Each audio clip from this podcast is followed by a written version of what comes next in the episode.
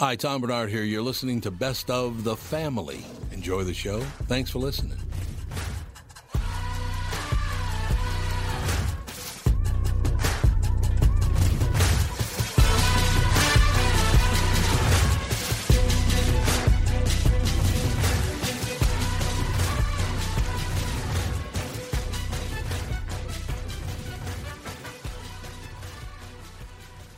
Michael Bryant, Bradshaw and Bryant, what's the latest? Well, basically, we're trying to represent people who have been hurt, then talk to them before they talk to an adjuster. Uh, one of the key points is to make sure you know what your rights are before you start talking to the insurance company, and they start asking you questions or they try to settle your case early and cheap.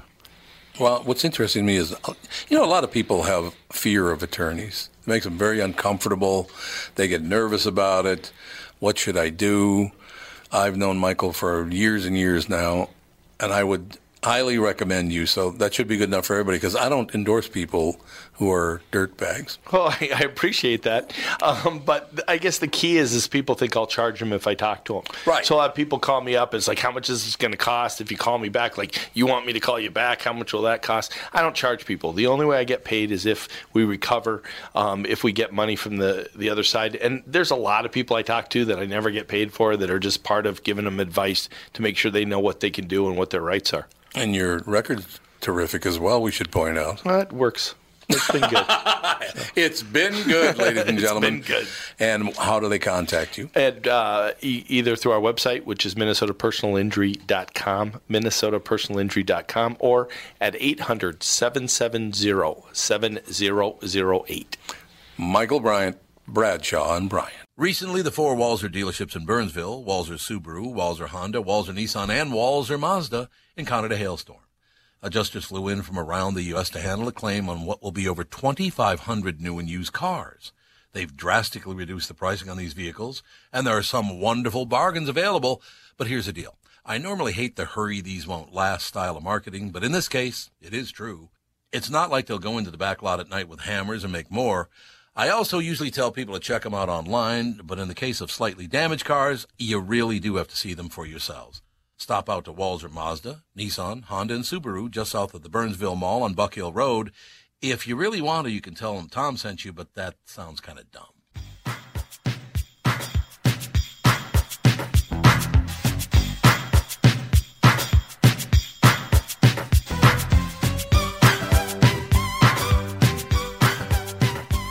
Must let anybody come in here. You know. All right, pal. All right. Good to see you. What's up? Donnell, how are you? Good to see you. Yes, sir. Good to see you. Uh, how are you? I'm all right. You and saw? The beat goes on. By the way, it's not all mine. They send it up from the building every Christmas, so whatever kind of chocolate. If you like chocolate, it's there. Mm-hmm. All kinds of chocolate. I love it. Someone's going to try one first. What are you, the Pope? I can't wait. He's the Pope. You didn't set me up like that, bro. No, he's trying to say right, you're trying to poison him. I need ten minutes. You know what I love about this, Donnell? Here's what I love for people who aren't watching this on uh, on the uh, on YouTube.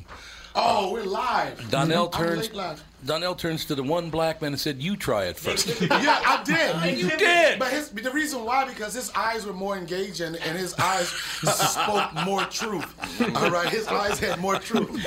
And when I said that statement, everybody looked sideways, so I didn't trust anybody but the guy that was looking me right in my face. All right, now we're gonna get. We're gonna need a reaction from you. Ready? Oh God. That's my youngest brother. Right here. Mm-hmm. All right. Um. Okay. I'm just trying to figure it out.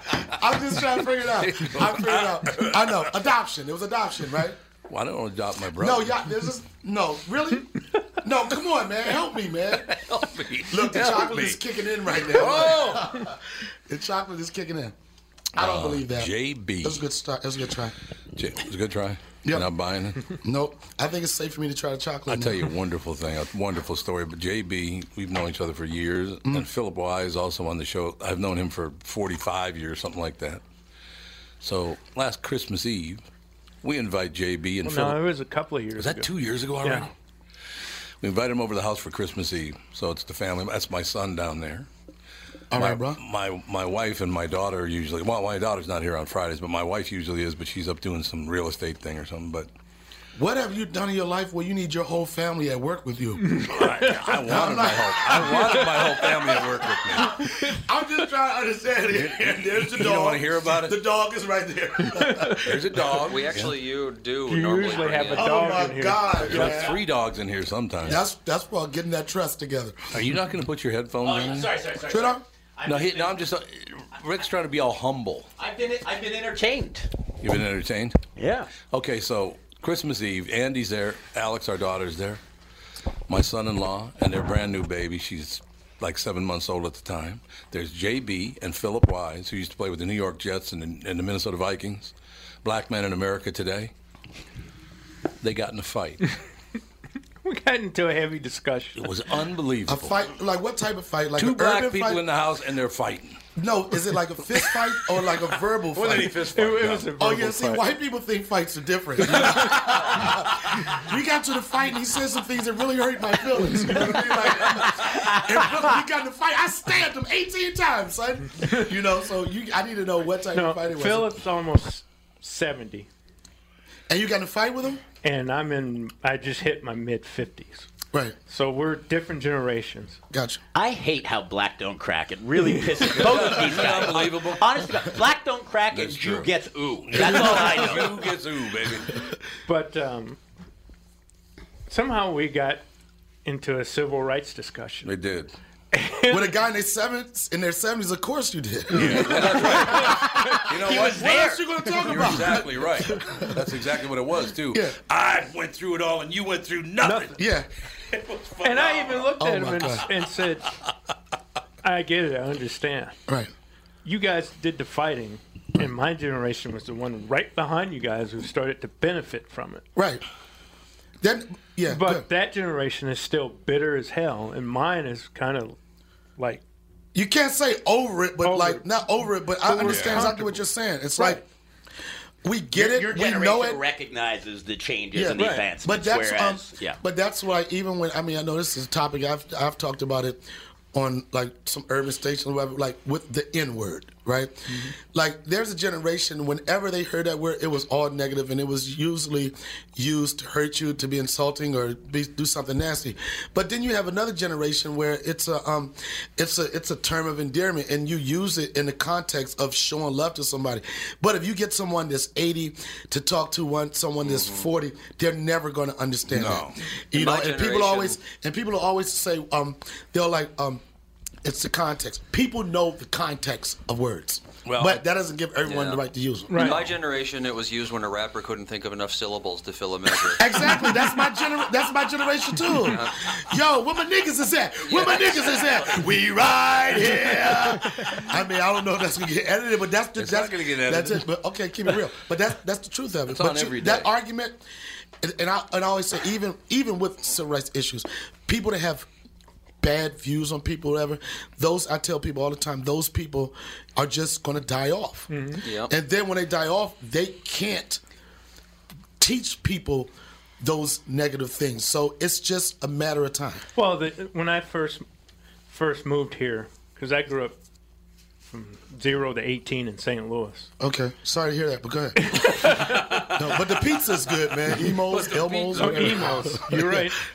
But you then what, Tony's I, is really good. But I came here to uh, go to college, right? And I've lived here ever since. And one of you, know, you just you just killed this conversation, but you because you came here with the dream to go to college. That's awesome. Way to go, J B. You ruined kill, everything. Why did I no, because where I'm from, everything. man, people a lot of people don't have that dream. I'm just saying, but you that just that's you not, started off right. Not killed bad, but like killing it. Oh. I'm sorry, go ahead. I'm sorry. But um you know, and I got to meet some of the because I worked I came here to be a student manager for the Thank football team. Oh, I thought you said you got to meet me. That's all right. Didn't I got to meet to you that way. Meet you years later. Years later, yeah. yeah. Six years later or something like that. And um you were only twenty-four when you met Dad? Yeah. I yeah. was in my twenties. Yeah. Oh yeah. You guys have known each other that oh, wow. Yeah. Oh yeah. Oh, yeah, a long yeah I knew time. It was a long wow. time, yeah. I didn't know it was that long. And so um I'm meeting guys from all over the country on the football team and we had a b- group of guys from Florida, and they all walked up to me and said, "What's up, my?" And I was like, right. "Excuse me, what happened?" Yeah, Saint Louis. Like, what's going on? It was like, You don't ever speak that word. Right, right. In Florida, it was like, what's up, money? Yeah, it's like, yeah. Huh? I tell that story about when I lived in Grand Forks, North Dakota. I, I, I, I could not understand the people up in Grand Forks because I grew up in the inner city. So I right. could not understand that yeah. Minnesota accent. And the further north you get, the worse it gets. Right. So they're like, oh, oh, oh, oh, and I'm like, what? So I on? ended up living with a black man and his sister, a guy named Victor Treadwell. Mm-hmm. In the house, never outside the house, but in the house, he used to refer to me as that. Right. And I didn't call him that; he called me that, but right. only in the house. It was hilarious. But I and, and but I and I and I and I'll give you a story. I understand what he meant by that because oh, yeah, I did too. My connection with Chappelle's Show, right? People always ask me, say, Donnell, um, how did you get on Chappelle's Show? And they thought it was just that I, me and Chappelle's. Um, I, I'm trying to explain this. Well. They they think just because we're both from D C, I was on the show because of that. Yeah. But Neil Brennan, who was a co-executive producer of the show, he saw me years ago. He was like a P A for In Living Color, where he would go across the country and right. look for talent. He just was got to record stuff, and he became a fan of mine from an audition and sent me in New York. So um, he he he became a fan of mine, and he never directed. He had wrote three scripts that he sold. He was making money. He never directed anything. He wanted to start directing. He didn't have a reel. So he called my manager. He was like, yo, I wrote this um, this short. I want Donnell to be, and I thought he's always been funny, and I just want to do it so I can learn how to edit, blah, blah, blah. First thing he ever directed, right? So at the time, I was on, on the H B O's The Corner, and I think I was doing good good for myself. Yeah. And um, and I said, I know you can't afford to pay me, but when you get a ch- if you ever make it, you get a chance to throw me a bone, throw me a bone. So maybe seven months later, no, a year later, He was. He said, I'm working on this show. I'll let you know about it, but I want you to be involved with it. I was like, what? He said, we have a name for it. Then a week later, he called me and said, I want you to be a part of the show. It's Chappelle's Show. And and Neil Brennan, he was a white guy. Right. He was right. the one that was responsible for introducing me to Chappelle's Show. So when people say who your dudes are, I was like, yo, Neil Brennan, that's my nigga. You know? Yeah, right, right. You know, right, and that's right. the context. In Just which I use it with that, you know. So. I'll tell you one. Have you seen Three Mics? Neil Brennan, the stand-up. Yeah, I saw it. Oh man, is that? It sad. was deep. Yeah. Oh, it's that was deep. Sad. It's very deep. But that's you know what? It's it's sad, but how many people do projects where they really get naked on stage yeah. and expose themselves one hundred percent? And you do right. that without you do that with knowing that it might not all be funny. No, and it, it, it's therapy. That I think that Three Mike probably was therapy for him. Was therapy for me because my mother raised seven children by herself. But you know, that family, he has like fourteen, like fourteen yeah, brothers, and it's so funny because yeah. I gotta tell this story. His brother. You know, why'd you have to top me? I went to seven. He was no, no, I, he, they Irished you up. But yeah, four, no, I got. At least he's doing it in multiples. So, yeah, that's right. No, I gotta tell you this story. Kevin, um, Kevin Brennan, Neil Brennan's older brother. He started yeah. in comedy first, right? So Kevin Brennan. I was talking to Kevin, and they, their their their relationship is so up and down. Oh, so yeah. I was talking to Kevin one time. I was like, yeah, um, I was talking to Neil, and he said, Neil is dead to me. Oh, God. No, he said, Neil is dead to me. I was like, oh, what? He man. was like, Neil is dead to me. I was like, what are you talking about? I was, he said, Neil is dead to me. He said, I deaded him. I was like, you can't dead him. He said, I, he said, I got, he, he said, you know how many brothers and sisters I got? I could dead anybody if I want, right? He said, I dead him. And if you see him, he said, you tell him he's dead to me. Oh, he man. said, no, he went harder. He said, you tell him he's dead to me. And if you don't tell him he's dead to me, you're dead to me. So we're dealing with two deaths right now, right? Yeah, yeah. So I finally saw Neil, and it was hard. I had, I didn't want to get deaded by Kevin Brennan. No, you know what I mean? So I, I saw Neil. I was like, yeah, I talked to Kevin. And he was like, what? He said, I was like, you're dead to him. And I had to tell him, right? And he was like, he laughed it off, whatever, right? Right. So I saw Kevin Brennan two months later. I was like, Kevin, I got to tell you, I saw Neil and I deaded him. He said, oh, oh, oh, I undeaded him. I'm like, I'm like you, if you're going to undead the dude, yo, if you're going to undead the dude, you got to let me know. I don't know who's dead around now. I'm deaded because I didn't undead him. When he undeaded. It was, but that's the story of their life. And I know yeah. they love each other, but they go back and forth all the time. I got the same thing. I got four yeah. brothers and two sisters. Ever since I was constant. a kid. There's no way. Can you like everybody? No. With no. that many? No. No, I got. I don't like anything. I got, I got four. We'll make it even. I don't mess with any of you guys. I have two kids and I'm only fond of one of them. Yeah, oh, there you go. I got four brothers and four sisters, and there's days where it's like, yeah, man, but you then I, I don't. But you know what? I think as you get older, you know, like what you consider to be faults in people, you just learn to live with it. And, right. at, and then at the end of the day, the bottom line is you love them. You know right. what I'm saying? Like, yes, exactly. And I think you get so frustrated when you're younger because you're like, I need you to be this person. I need you to be that person. Then after a while, you realize that person is who he is. Yeah, right. So what qualities do I like about him? Right. I'll deal with that and other things. So I'm you're not saying you grow time. more tolerant as you age of people's faults, whereas I we were talking about yeah. it this morning. I feel I'm getting less. I told Mordell I'm I'm morphing into him. I'm now just... Oh, no, no, but man. it's the people. No, but, no, I, but only my tolerancy people. is really going yeah, out the damn window. Out, out the window for that. I'm talking about the tolerance for people that you love. Yeah, right. yeah. yeah. That's enough. what I'm talking Fair about. Enough. Not just like a coworker. There's somebody you love. It's like they're not going to be out of my life. Yep. They're my blood. You know what I'm saying? Like they're an asshole right here. But this ten percent of this part of them I like, so I'll just focus on that, and you deal with it. We'll take a break. Be right back in two minutes. Tom Bernard Show. It's Tom Bernard with C E O Michael Bilski from North American Banking Company. Michael, we spent some time talking about your free app and money transfer service, XCheck, which is just great, by the way. You can transfer money to your kid to travel home from college and lots of other uses. I got wind of another service you provide at North American Banking Company. What's this Super I D I've been hearing about? Great question, Tommy. Super I D uses your face proof and your finger proof to keep your identity and your money secure. It's really a foolproof way to protect your family and your business from identity fraud. It's simple, fast, and oh, the best part is that it's free to our customers. Super I D, super easy, and super secure. Visit N A banco dot com or see my personal banker to get the scoop on XCheck and Super I D. North American Banking Company, a better banking experience. Member F D I C and an equal housing lender. Tom Bernard here for Whiting Clinic LASIK and Cataract. There's no better time than now to ditch your contacts and pitch your glasses. Whiting Clinic is the place I trusted to do this for me, and it's not just me. There's a reason Whiting Clinic is the number one LASIK practice in the United States. Doctor Whiting's unsurpassed experience, the most advanced Contura laser technology, and lifetime coverage are all backed by Whiting Clinic's best price guarantee. Being the experts they are, they wanted to make sure you have the very best for your eyes, just like I did. Call now for Whiting Clinic's five hundred dollars off LASIK savings. If you're like me, not a big fan of glasses and contact lenses, then it's time you found out if you're a candidate for LASIK. And Whiting Clinic is definitely the place to go. Call eight five five, five five four, two zero two zero today or visit whiting clinic dot com to set up your free LASIK consultation. Remember to tell them that I sent you and save five hundred dollars on your LASIK. Offer good for a limited time. Call Whiting Clinic for details. Good for both eyes only. Cannot be combined with any other offer. Joker. Joker.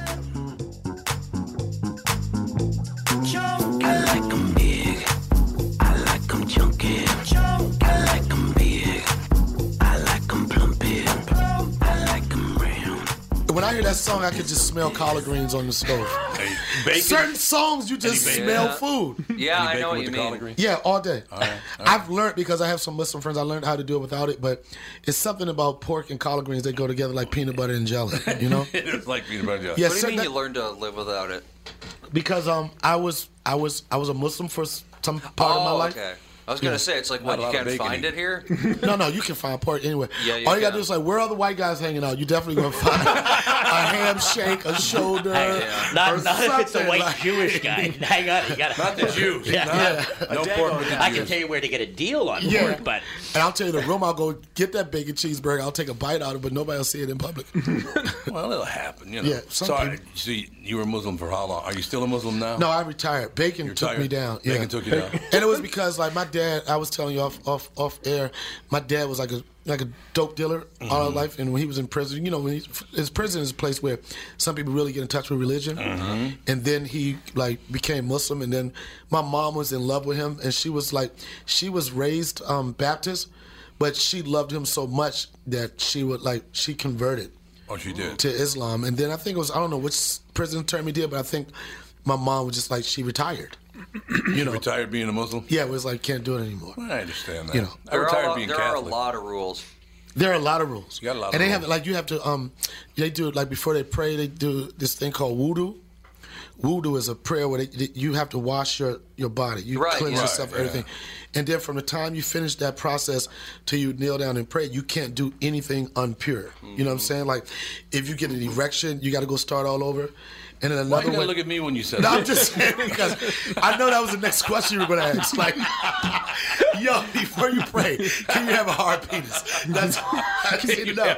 I'd never be a Muslim as a kid. No. But like, there's certain things that like forms of impurity, and like if you fart, you would have to start. Oh, and it was, that was the ongoing joke. Me and my, my dad always had. We'd be walking, and he's, he, all of a sudden he'd be like, ah, I just broke wudu. See, that's so, I, in, in my humble opinion, and this is not a knock on on, on Muslims, but any religion, I think, that tells you a fart and an erection are not natural and are some kind of dirty deed prior to prayer, I just have a hard time with personally. Well, the Catholic Church comes. So what you're close. saying is that really? you could go fart and have a hard on it, pray on it, pray about it after. I've done that in shul, in synagogue. Yeah. I'm pretty sure I've had both. I want you to do me a favor now. Yeah, it's, I think you can get this done too. I want you to, you know, unfortunately, Charlie Murphy's no longer with us. R I P, my to, brother. I used to love talking to Charlie Murphy. Great dude. I talked to him about two hundred times, and each time he never knew who I was. No. I was like a new person every time I talked to him. It was just how he was, right? Yeah. So here's what I want you to do. I want you to bring back Black Jesus, but I want to be Jesus. What do you think? We could do that. I mean, Slink, John- Slink Johnson. Oh, he, he was so you have, good. You'll have to beef with him over it, but he was good. Yo, you know what? We maybe.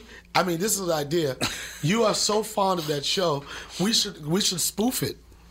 Spook Black Jesus? Yeah, but like, you know what? Jesus? Like, the networks, the networks said they didn't want to do it anymore, and we got together. We was like, screw it. We're going to do our own Black Jesus. I love Black That could be Jesus. the swing. We should do one episode. We should do one fake fake episode. That'll be funny. I loved it when Charlie Murphy walked in and said, I don't know if you know this or not, but we have a two-in rule after six o'clock, and it's six oh five. One of y'all big ends got to go. Charlie was, man. That was very he funny. He was that super guy.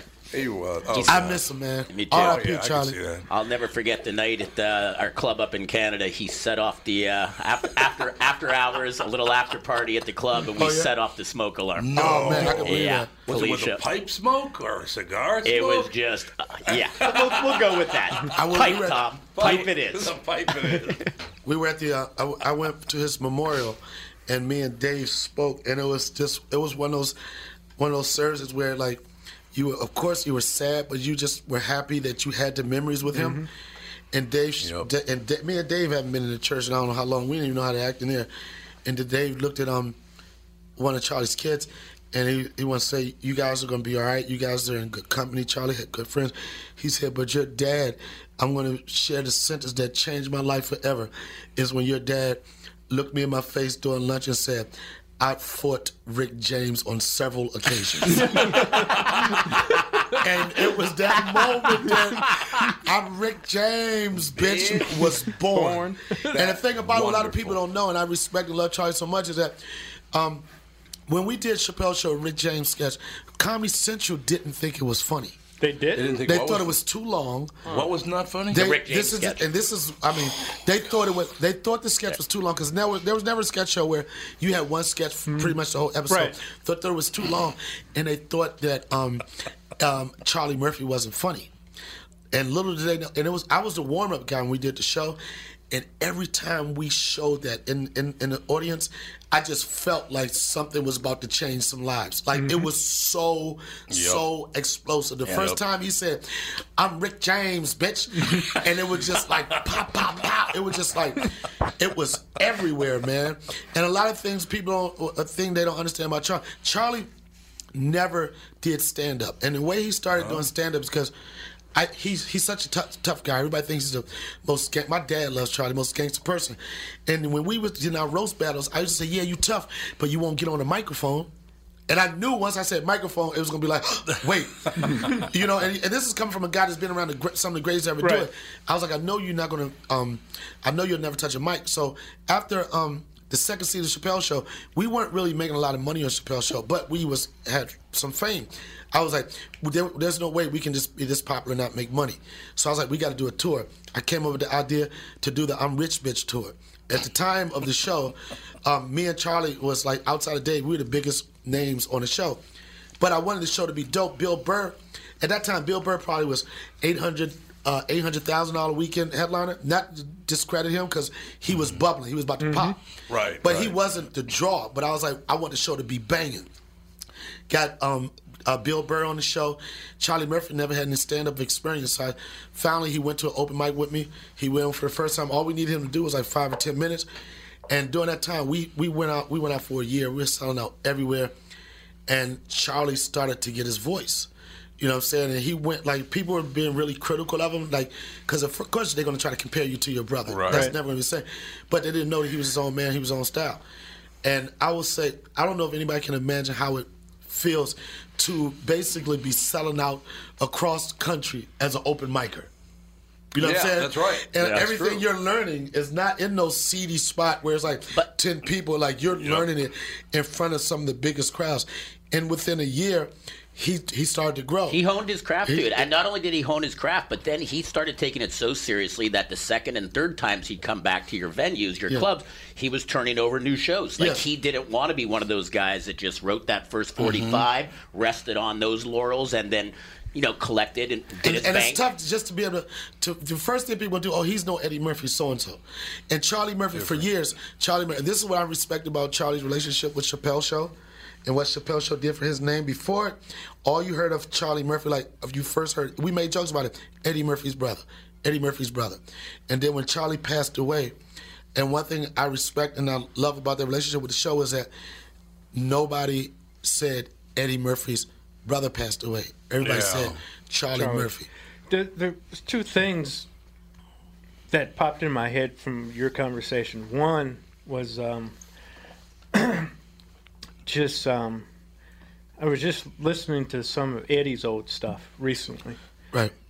And I could hear Charlie clearly in some of Eddie's stuff. But you so, got you know what? And this is it's so funny you said that because I've been around their family, the mm-hmm. closest people that they love. And you can tell, and just by being around them, you can tell in the household, Charlie was the funniest one. Right. Yeah. But he oh, had yeah. different plans. Yep. You could yep. tell. And you could tell that Eddie probably used to look up to him like, right. oh. But and you also knew that Eddie was a performer. Mm-hmm. You know what I'm saying? Charlie was like, instead of working a joke, he probably wanted to go rob somebody. Right. You know what I'm saying? Right. Well, but Eddie probably Charlie was, that actually, I, I think Charlie used to tell us his story that he got Eddie to do this first set, wasn't it? Yeah, he, yeah. Um, he took him, um, they said, um, and Eddie did it, it, uh, it was a gong show. It was a, a, right. a gong show thing. Eddie was like about probably like fifteen or sixteen. And he said Charlie was like, "Yo, Eddie, they got a gong show thing over there. You should uh, you should go over there and just go get that money." Because he just knew his brother was so dope that all he had to do was just go. And Eddie went there. He did some impression. He said, "Yeah, do your impression, do this, and just get that money." And Eddie Murphy went there that night, and that birthed Eddie Murphy's career. And then the other thing that popped in my head was, it took me a long time to realize that Bill Burr was the commentator. Oh yeah, for the uh, World Series of Dice. The right. racial draft. The racial did, draft. And Bill and Bill did some other thing. He did um Dude's Night Out. It was like that time, and Dave was like, the people on that show was like, the people that on the first two seasons of that show were people that Dave respected. It wasn't a casting agency. It was just like, yo, I hung out with you before. Yo, let's do something dope. Let's do something dope. And Bill Burr at the time, Bill Burr was bubbling. You know what I mean? Bill Burr, right. He got some pieces on Chappelle's Show, but he already saw where he was going to go. You know what I'm saying? Like, and right now, he's one of the biggest huge biggest headliners. He's huge Massive. now. And you can see it. And, like, I was lucky enough to be able to do a tour with Charlie Murphy, Bill Burr, where I was headlining.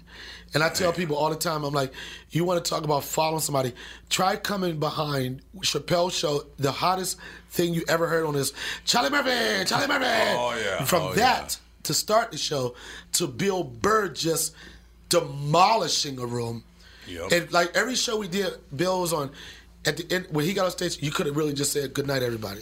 And every night, I had to come behind Bill Burr and still find a place to take that show. I, there was no night that I could be off. No, Not I understand, one night, I understand and that, absolutely. It makes you strong. But I mean, you're a hell of an actor, too. And that, Thank you. The way you think, I had to...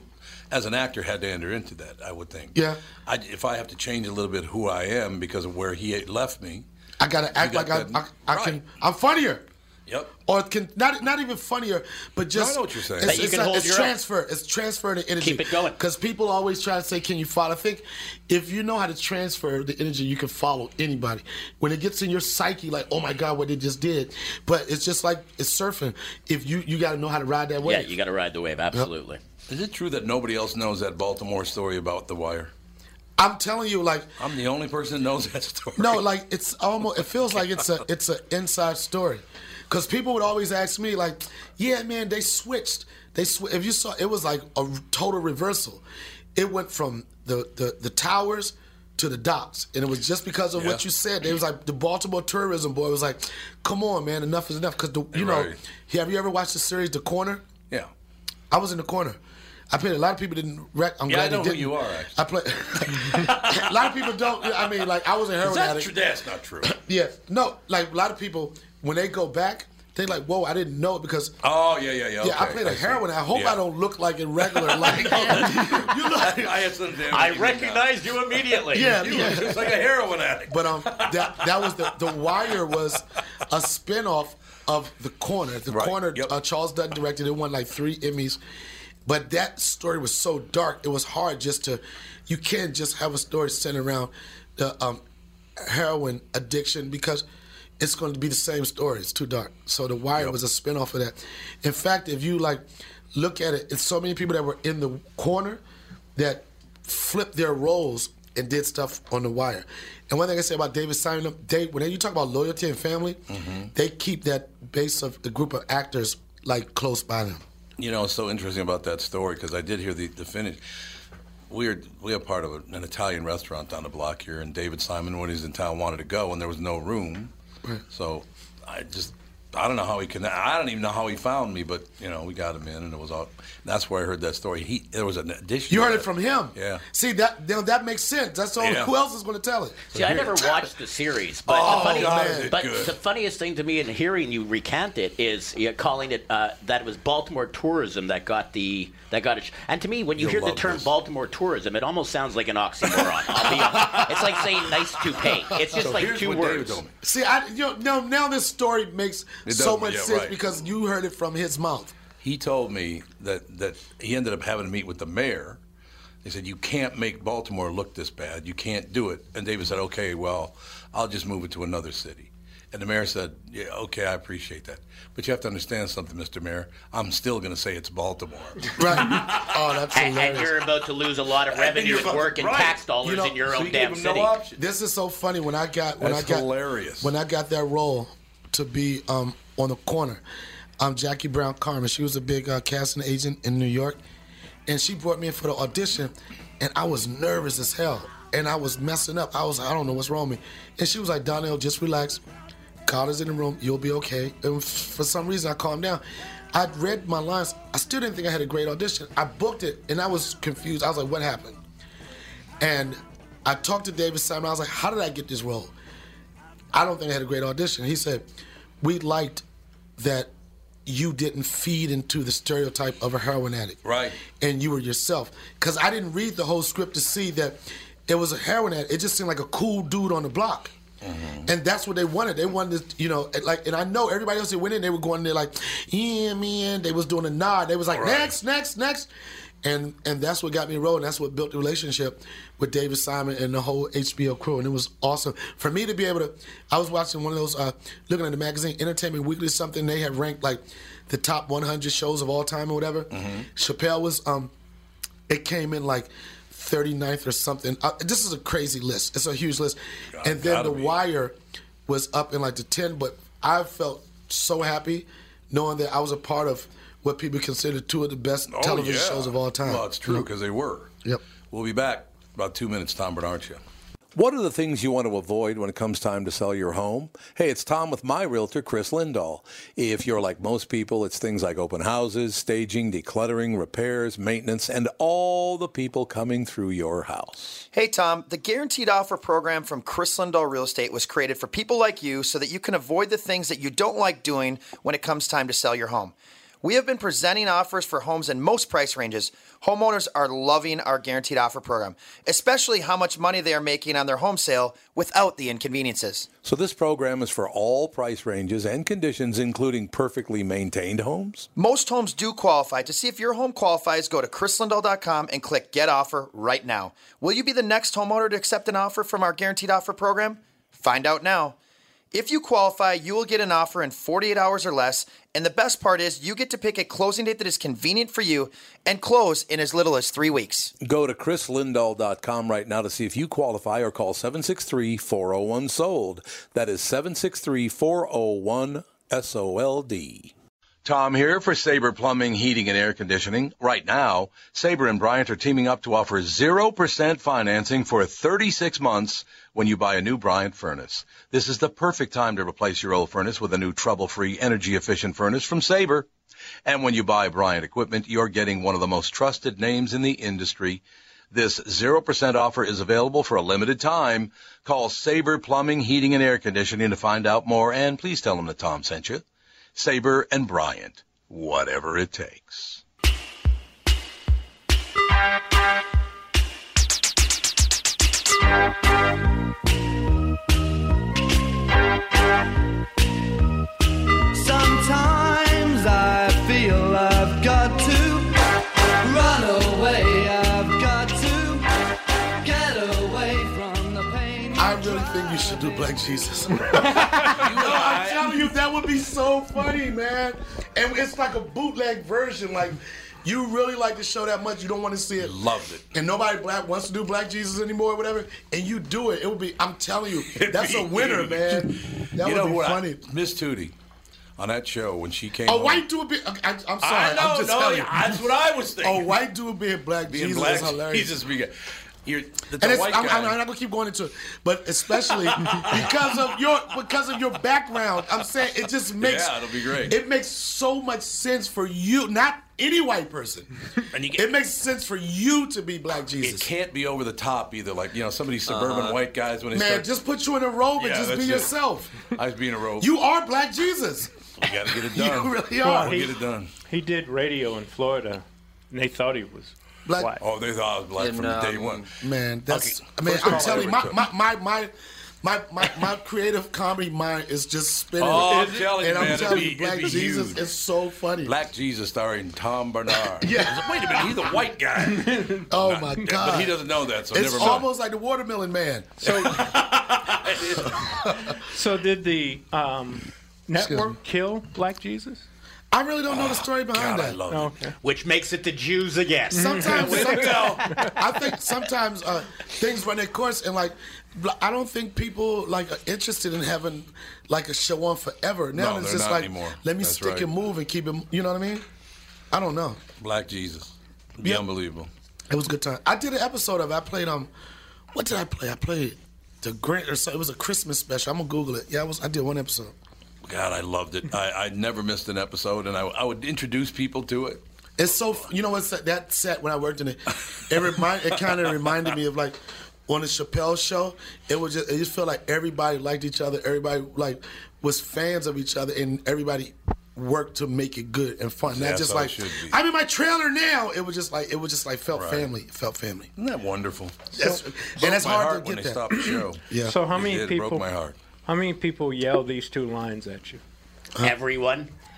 Everybody. I'm rich, yeah. bitch. Right. I'm rich, bitch. And, uh, or call you Ashy Larry. Oh, my God. It's in the same sentence. Love Ashy Larry. That, it's in the same sentence everywhere. I, I'll be, as a club owner, that's how we're pitching it in social media. It's then, always like, it's Donnell Rawlings, a, Ashy Larry from the Chappelle Show. And I'm not like one of those actors like, oh, don't call me, I've had so-and-so work. Like, oh, God. Rick, you know, it's so hard to Take be recognized. Pride in it, it's so hard to be recognized for anything in this business. So if it's something people connect, you got to just go with it. Dude, at the end of the day, you now have a claim to fame that's, that is, I mean, has lasted forever. Forget forever. I've had weird moments where I was dating this child and shit one time, and she was from money. She was already loaded, right? And we were walking down the street, and she didn't really, she was in the Peace Corps. How we met is so strange. She was in the Peace Corps, didn't really know who or what I did. And we were walking down the street one day, and somebody was like, I'm rich, bitch. And she said, me too, right? That was before me too was negative, you know what I'm saying? That was just like, it was so funny. It was so funny, and it was honest. And but I, like with that, I never get upset about it. You know what I mean? It's something like... Why would you? Like, because some people, some people have just crazy... I know. Just crazy I'm attitudes. I'm not that anymore. It's like I feel like um, Jason Alexander... Uh, I'm sure he hears uh, George yeah. Costanza quotes. I mean, I'm sure yeah, he doesn't probably. love that because he did get typecast real hard. Yeah, but okay, get typecast after you made millions off of the Seinfeld. Well, like, that's not I a time mean, to be typecast. Still, currently, what are you yeah. talking? Yeah, oh, yeah, still oh, a cash cow. He's set for life. Huge. And then, like, you know, another twenty, thirty lives. Yeah. That was back when Man, I... Dave Chappelle said something at my birthday party. I don't know. Is there any way I could play some audio for something? If you got it, we yeah. can play it. What did do? Like, what do you got to um? Andy, you know. Um, yeah, Mike Andy. will be able to plug your phone in once he gets back. I don't know. Yeah, I'm. A, I, and I mean, yeah, I got. He's it. Sicilian though. He might not ever come back. No, that's how he is. They spawned by. Oh, I'm never gonna do that. Remember? Oh yeah, from the true romance, baby. Can, can yeah. you tell? That, and after, right after that, Paya! Can you tell that we're all comfortable discussing race? You know why? Stereotypes yeah, in this room. And the reason why, you know why, is because your discussion your, and your conversation is it doesn't come from a nasty or, no. or ill well, place. Mine does. Yeah, I don't believe that. I don't believe that. I don't believe that. It doesn't come with a fact. You can but look at somebody's everyone. face. Yeah, but I hate everybody. Yeah. Oh, then that's even. All right. Shout no, out to the Chinese. You know, the day I met him was at a basketball. That's right. College basketball game, and he invited me on his radio show that day. I did. I didn't come in, but he invited me on that day. Well, I mean, I'm sure. not look. I wasn't looking at being radio. I was right. finishing up college and it just whatnot. Happened. Yeah, it, that's how. It, that's when I did radio. I did three stints on morning shows, and they were all because someone had just got fired. So I would come and just fill in, and they was like, "Oh, we might can have something popping." And all three times, that's how I got the job. And all three times, I got fired from those jobs. And they say you're nobody in radio unless you've been fired three times. That's no. what I've heard. Well, I've been at this job now for thirty-two years. Same you never job. been fired? I mean, I got fired a lot before this job. Yeah, in, in the radio world or before radio? Yeah, I've, I've been in radio actually for forty-seven years, and I got fired a lot the first uh, fifteen years. Nobody does that. Does what? Who is in radio that? Who's who's next Nobody. to you? Tom Joyner made. Not, Tom Joyner's. Yeah, he's been in a long time. He probably got like forty. Yeah, that's about right. Yeah, but probably. that's crazy. But that's it's, crazy. It's hilarious. You stood the storm. With P B Ms and all of that stuff, yeah. you're still standing. P B Ms. I remember diaries. Yeah, I do too, man. I and love once diaries. They went from diaries to P B Ms, the black radio just went to like a a playlist. Yeah, they no, didn't think right. that they they radio black radio thought that the only thing that you can engage the audience with is with music. Mm-hmm. So like I remember I did some shows like in an hour we may have two talk breaks, three talk breaks, and nobody thought that personalities were strong enough for people just to listen for the personalities. They thought they just listened to music, and that was mm-hmm. one of the reasons. But black radio is like it's dying.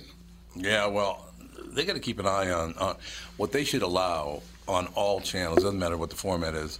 Talk is the only thing that's going to keep radio alive. Agreed. But they don't think anybody's interesting enough. You know what I'm saying? But if you look at it, you on radio are not going to be interesting. It'd be phenomenal. No, me. Radio. What I'm saying, me. Right, right. But there's not a lot of me's. You know what I'm saying? Like no, I would I be great, but no, then you but have a lot of people that aren't great. So they rely on they re, they rely on like we're giving away thirty thousand dollars in two minutes. You right. know what I'm saying? They rely on that because their personality is not strong enough to do it. You just, there's nothing interesting. You just reminded me of growing up in the neighborhood. You know how, what you did just now reminded me of growing up. What? You went, well, yeah, I'd be great. Yeah, yeah, no, but I'm telling the truth. I'm telling the truth. I'm like, you know, you, you know, yeah, I be. I don't know about other people, but me. Yeah, I just had to be.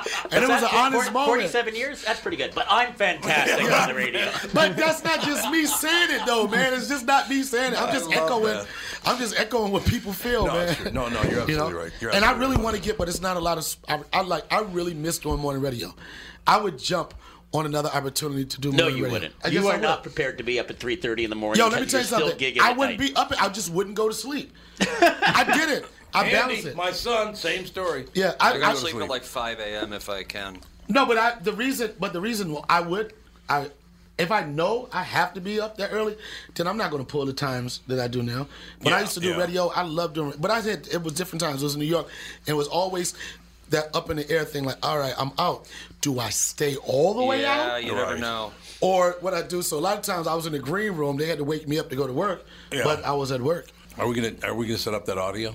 They're trying to. It's the new iPhone, and remember how they removed the headphone jack? Oh yeah, that's jack? Right. right. You gotta go but he's gonna he's gonna get it on his phone and then play it that way. Yeah, I forgot all about that. They they you have to have that um. I know adapter. This is the dumbest. Like why? And I was looking like, what's taking it so long? I'm like, all you gotta do is plug it in. But yeah. Why remove the headphone jack? I don't get it. Why did they?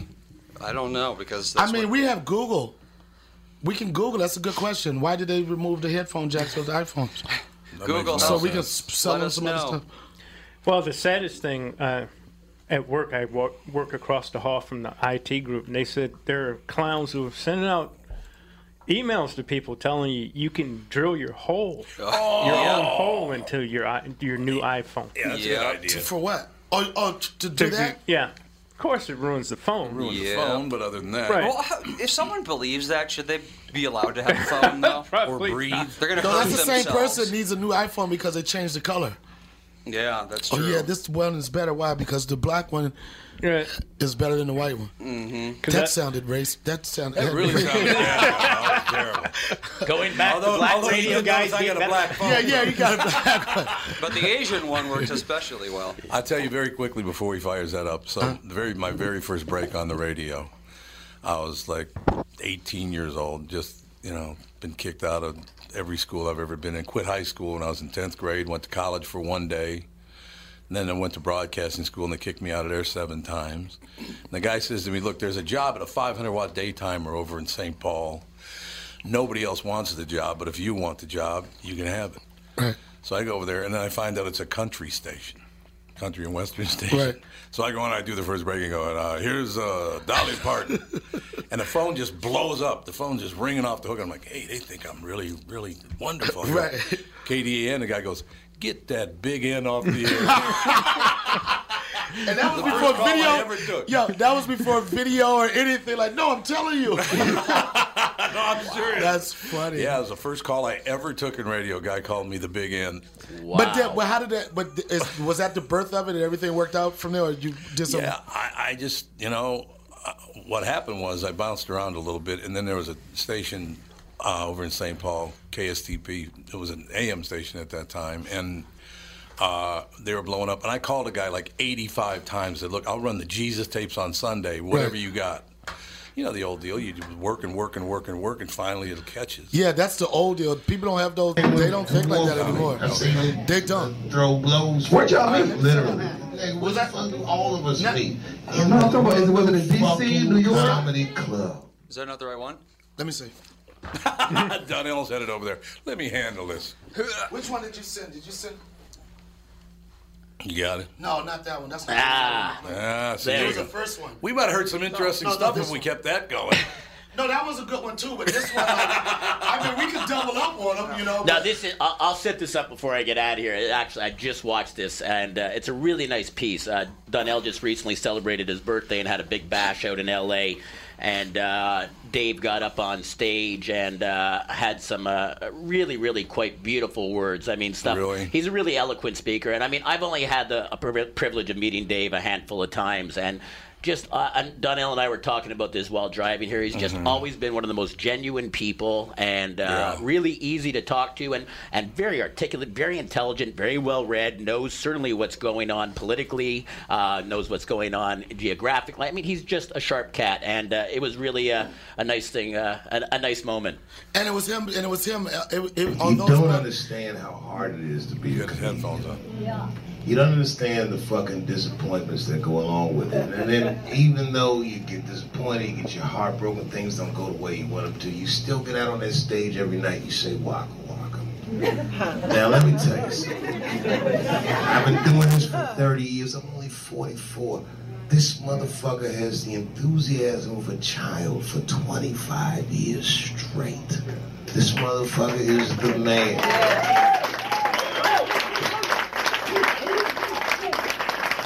And just when I did, and just when I thought we had reached the bottom of the well, he had his first son, and I knew his well went so much deeper. Yeah. I work on this guy with this guy on the road night after night.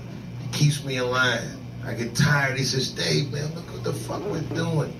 And his excitement, I borrow his eyes, and I look at my own life, and I say, "This is not a bad life." Yeah, baby. Yeah, baby. Yeah, but I, that surprised me because I didn't even think he knew me. You're like this, I'm going to cut my voice in. Give it up for Black Jesus, everybody. That's right. No, uh, but it was just like, and it wasn't, that wasn't self-serving. It was just like, the no, thing that came no, the no, most no. for mm-hmm. me was like what it takes. And like, people don't understand that. You know, they see you, when they see you, people don't, a lot of times they don't see all the work and everything it took for you to get to a certain place. And it is tough. But at the end of the day, like you said, it's not a bad life.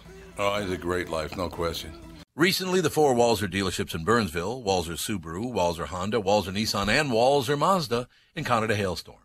Adjusters flew in from around the U S to handle a claim on what will be over twenty-five hundred new and used cars. They've drastically reduced the pricing on these vehicles, and there are some wonderful bargains available. But here's the deal. I normally hate the hurry, these won't last style of marketing, but in this case, it is true. It's not like they'll go into the back lot at night with hammers and make more. I also usually tell people to check them out online, but in the case of slightly damaged cars, you really do have to see them for yourselves. Stop out to Walser Mazda, Nissan, Honda, and Subaru just south of the Burnsville Mall on Buck Hill Road. If you really want to, you can tell them Tom sent you, but that sounds kind of dumb. Michael Bryant, Bradshaw and Bryant, what's the latest? Well, basically, we're trying to represent people who have been hurt, then talk to them before they talk to an adjuster. Uh, one of the key points is to make sure you know what your rights are before you start talking to the insurance company, and they start asking you questions or they try to settle your case early and cheap. Well, what's interesting to me is, you know, a lot of people have fear of attorneys. It makes them very uncomfortable. They get nervous about it. What should I do? I've known Michael for years and years now, and I would highly recommend you. So that should be good enough for everybody, because I don't endorse people who are dirtbags. Well, I, I appreciate that. Um, but I guess the key is is people think I'll charge them if I talk to them. Right. So a lot of people call me up. It's like, how much is this going to cost if you call me back? Like, you want me to call you back? How much will that cost? I don't charge people. The only way I get paid is if we recover, um, if we get money from the, the other side. And there's a lot of people I talk to that I never get paid for that are just part of giving them advice to make sure they know what they can do and what their rights are. And your record's terrific as well, we should point out. Well, it works. It's been good. It's been good, ladies and gentlemen. It's been good. And how do they contact you? And, uh, e- either through our website, which is minnesota personal injury dot com, minnesota personal injury dot com, or at eight hundred, seven seven zero, seven zero zero eight. Michael Bryant, Bradshaw and Bryant.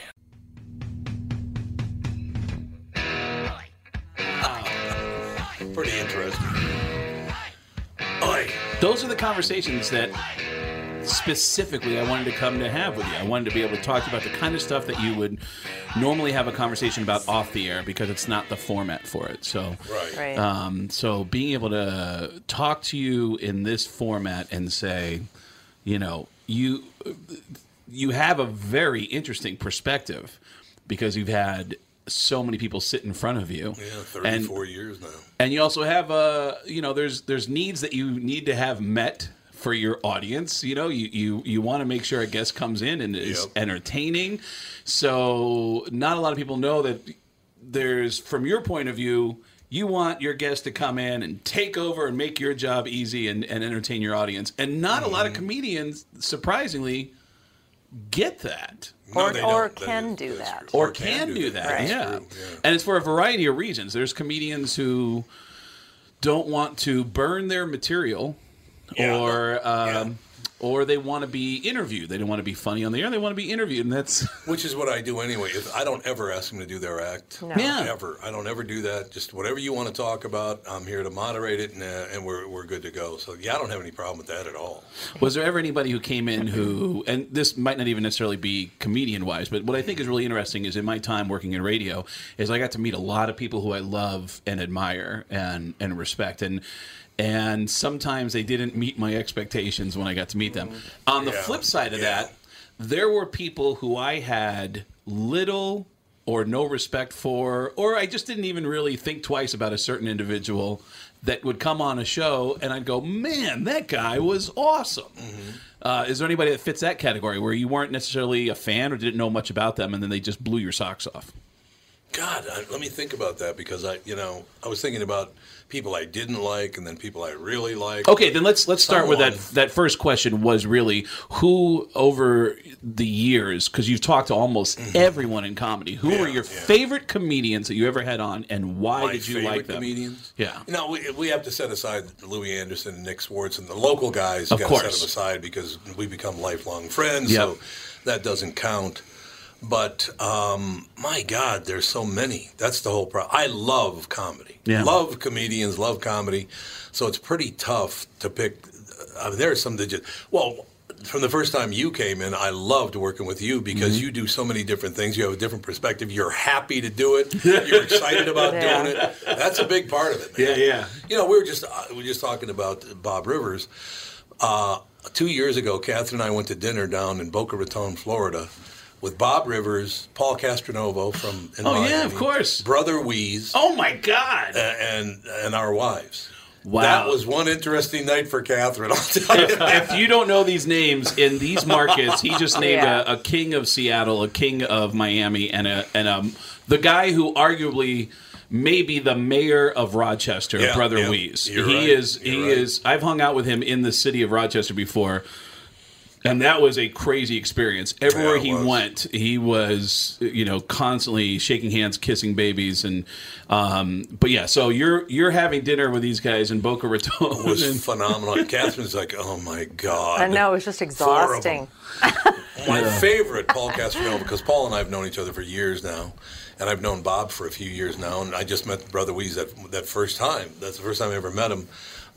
But Paul Castronovo, we were on a, a, a panel last year in Chicago, the, the four radio people who've been on the air for over thirty years. I, well, they referred to it as the Legends panel. I was there. Yeah, I'm not. I actually sat in the audience I, for that. I'm, I'm not. I'm not using the Legends. Yeah, it, it, was, it was the Radio Legends panel, and I, I was in the audience for that. One of the greatest parts of it is is, is uh, Steve Dahl. Yep. Uh, kind of. kind of went after Paul Castronovo because Paul was on his show and and Dahl hung up on him a few years earlier. Oh, I didn't know and this. He, and he, he brought it up, and Castronovo brought it up on the panel, and Dahl was very open about it. And Lamont, you know, from... Uh, yeah, Lamont and Tonelli out in San Francisco. Lamont was their nicest guy in the world. Yeah. Great guy. So we're sitting up there, and the place is absolutely jammed, and Steve Dahl says... Yeah, I just I just didn't like your attitude. I didn't like the way you treated me. I didn't like the way you just comport yourself. And I said, he's Italian. What do you think he was going to do? And Castronovo looks at me like, what? That was fun. That was a lot of fun. It yeah, it's um, uh, it's funny to, to hear radio guys, um, uh, as a comedian, to hear about those experiences. And also, I started in nineteen ninety-three in radio, and... Everyone I met in radio, actually, everyone I met in radio and comedy told me the same thing. Everyone said, you just missed it. Like, it, it was such a party right before you got here. It was, we, we did coke at work. We uh, invited listeners to come in and, and have sex. We, we did everything here right before you got here. And then at the comedy clubs, I would hear mm-hmm. that uh, it was a common... thing to hear at the end of a week working at a comedy club in the eighties, do you want to get paid oh, in green or white? Yeah. Oh, yeah. You can wow. get paid money or you get paid in coke. And uh, that was insane to me. Um, yes, I could see that. And uh, so I, I, I apparently just missed the party. And it's if, probably a good thing. I was literally just about to say the same thing. It, it would have killed me because um, I, I, you know, I already damaged myself enough to get to where I had to just stop and go. All right, I, I can't live this way anymore. But, um, uh, but I think it's really interesting. So, um, you know, Louis, obviously, Nick are, are great comedians. Yep. Is there anyone that stands out in your mind that you just had a difficult time with that was a stand-up comedian on the air? There are two of them, actually. Okay. And I can't remember. This, it makes me sad I can't remember his last name, but he was on Saturday Night Live. His name was Rich, but I can't remember his last name. Are you sure it wasn't Rob Schneider? It was not. Rob I get along with really okay. well. Because Rob, if yeah. I can just tell you quickly, yeah. uh, Rob is notorious for being grumpy. Yeah, he's never been grumpy with me. Okay. Matter of fact, I have his phone number. He gave me his phone number. He okay. He can call anytime. But you know the reputation. Yes, okay. I do. I absolutely I did do. a radio row with friends of mine at the Grammys once. uh, it was a pre-Grammy radio row, and I had multiple friends call me and say, hey, we're broadcasting. They were broadcasting in Los Angeles from Radio Row. I live in Los Angeles. Can you come down and join us and just have some fun? Mm-hmm. So by the time Rob Schneider walks over to this table, I am just locked into being just Tracy Morgan on the air. I'm just, I'm right. just, uh, hey, we're broadcasting live back to Saint Louis, and we're being joined by Tracy Morgan and blah blah blah. So Rob Schneider comes over, and they go, hey Tracy, um, the host, this is my co-host, and this is Tracy Morgan. And I go, hey, what's happening, white people, or whatever I say. Right, right. You know, this Rob Schneider's making me horny. That's crazy. and then uh, and Rob stops, looks at me, and goes, wow, that's... He, he kind of smiles and he goes, man, you know, it kind of gives me a, a nod, like, wow, I like that. And my buddy asked him a question that hit Rob the uh, wrong way. Oh, yeah, he can be really difficult. And, not with me ever, though. And great. Rob and my buddy start going back and forth. It escalates quickly. Whoops. To where Rob stands up and shouts out, F you! Whoa! I will kick your ass if you keep asking me about that. And they go, man, we're sorry. We're just trying to ask you about this question. And Rob goes, no, F you, F you, F you. Then he turns and looks at me and goes, it's a good Tracy Morgan. And he walks away. And my buddies go, man. Wow. What an a-hole. And I went, no doubt about and I it. went, I don't know, I, I thought he was pretty nice. he, he complimented me. me before he walked away. No, so, last, all right, so there was a guy named Rick. He was on okay. the podcast when was? you felt bad. You were sick. Who was? Rob. No, but he and I hit it off really, really well. And he was, He's call, calls into the show once in a while. Was, He's terrific. Yeah, and he was involved. He's involved in some sort of vitamin company. Okay. And he was trying to get Tom to take some vitamins so he could oh, he feel was. better. Oh, he was. He wanted me to take vitamins. Really? I was yeah, you, about, you were like so sick. I was. Yeah. You were about to say I need to qualify. Uh, my, my my choice for, for the, my two favorite comedians I've ever... One of the things, and I just talked about this again this week, is I've been doing radio now for forty-eight years. And there wow. was, well, there was about a five-year period in there where I just worked at Capitol Records. So it hasn't been forty-eight years straight, but it has been thirty-four years on the K Q Morning Show. Okay. So I do have to qualify something, that when I first started meeting all these people, um, I was floored by the fact, like, I get to sit down and talk to all these people. Of course. It was unbelievable. Right. So I got to, you know, just because of who they they were, they're no longer with us, but to interview Rodney Dangerfield oh my God. and Don Rickles was unbelievable. Get out of here. It was unbelievable. I made Don Rickles cry. We were just talking about this this morning, because I, well, I just talked about it in here with last hour. Here, mm-hmm. Last hour, uh, that I, that, you know, that I, I said, hey, you know, I saw you on Run for Your Life with Ben Gazzari playing that character Willie Hatch, and everybody hated the comedian, and he has a nervous breakdown at the end. I said, that was some great acting, Don, and he teared up and said, that's so nice of you to say that. Hmm. He just, it, it was so sweet. It was unbelievable. And did, then, he, did he bust your balls too? No, he was. It, it kind of put him in a situation wow. where he just was so grateful that somebody thought he was a good actor. Wow! But he was what a gentleman. And then Rodney Dangerfield was, honest to God. Was, I found out later in the day after I, I interviewed Rodney that he had been driving down the street in a rental car and he saw this woman and hit on her and tried to get her, you know, to get in the car. It was my wife. Get out of here! He did not. Oh, get yes, out he did. Here. He didn't try to get me in the car. Well, he was hitting on but you. But he was hitting on you. I, I like that she clarifies, he didn't actually have sex with me. That's the whole More argument. than one. That's the whole argument. Wow, Rodney, uh, I wish I had gotten a chance to work with, uh, or just even interact with him. I, I... got to do an event. They opened a Rodney Dangerfield Institute two years yeah. ago in oh, Los yeah. Angeles, where you can learn how to be a comedy writer oh. or a comedy performer. And at the grand opening of the Rodney Dangerfield Institute, we did a there was a live stage performance of Back to School. Right. And Brad Garrett played Rodney's character. Yeah. And yep. Brad Garrett uh, does an amazing Rodney does Dangerfield. He does, yeah. And they had Paul like Rodriguez. Brad. They had an all-star cast, and they asked me to read for Professor Turgeson, which was Sam Kinnison's uh, oh, character. Yeah. Did and, they want you to do it as Sam? Yeah, they, and I did it as Sam. That's and I actually, phenomenal. I, I got up in Brad Garrett's face and screamed at him and say it! Say it! Say it! Oh! And Brad and I had never met each other before. He actually booked me within two days. He booked me to headline the Brad Garrett's really? Comedy Club in Vegas. In Vegas, uh, yeah. Wow. In Vegas, and uh, yeah, great he, guy. Man, we got along famously, and um, uh, Sam Kinison, by the way, I know I'm going down multiple rabbit holes here. No, that's fine. It's a good conversation. I always think about moments that I, uh, there's moments that stick out of my mind as, as rare moments that I think, wow, that's really special. There used to be a half-hour show on late night on T V after Carson and after Letterman with Bob Costas. Used to do a show called Later, yeah, where he I did a thirty-minute yep. interview. And everybody that Bob talked to invariably would stop and go, how did you know that? They yeah. He really seemed to do his homework mm-hmm. on these people that he had on. And he had Sam Kinison on his show. And I thought, what the hell is Bob Costas going to know about Sam Kinison? Bob says, Sam, I used to watch you back at the Comedy Store back in the early eighties. And back then, your entire act was yeah. based on that day's obituaries. And I remember thinking, you know what? This guy's brilliant, but he's never going to make it because he's too dark. He was dark. And Sam sure. stopped and went, oh, man, how'd you? Yeah, I remember that. Yeah, I, I used to, uh, and he explained the bit. And this is dark.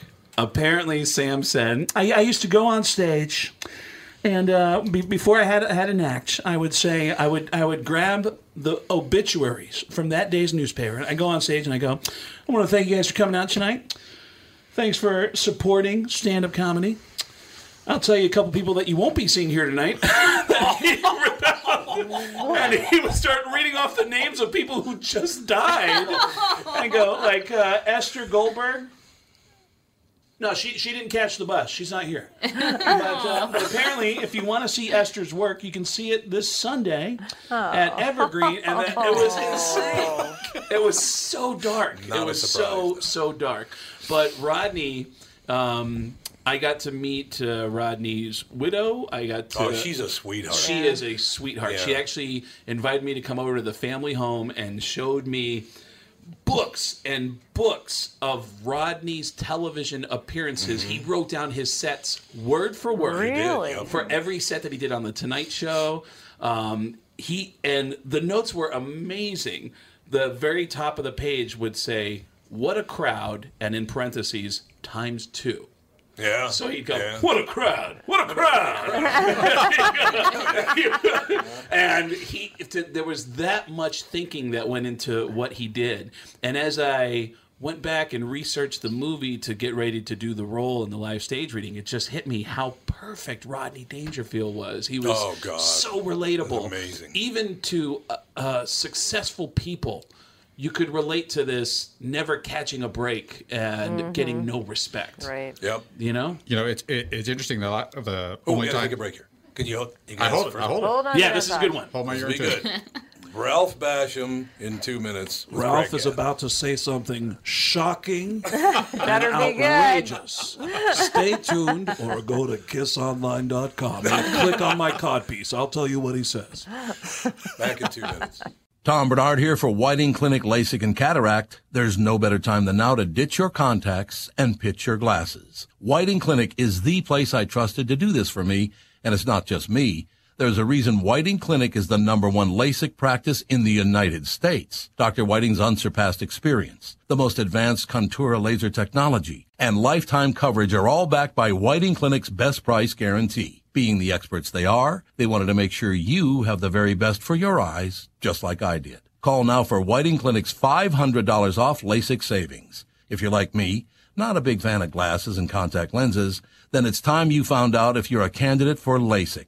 And Whiting Clinic is definitely the place to go. Call eight five five, five five four, two zero two zero today or visit whiting clinic dot com to set up your free LASIK consultation. Remember to tell them that I sent you and save five hundred dollars on your LASIK. Offer good for a limited time. Call Whiting Clinic for details. Good for both eyes only. Cannot be combined with any other offer. It's Tom Bernard with North American Banking Company C E O and my buddy, Michael Bilski. Michael, let's say somebody has a plan to expand their business this year. How can North American Banking Company get that job done?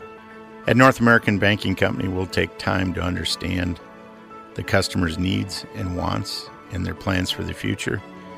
Once we have a good understanding of that, we'll try to solve their financing dilemma.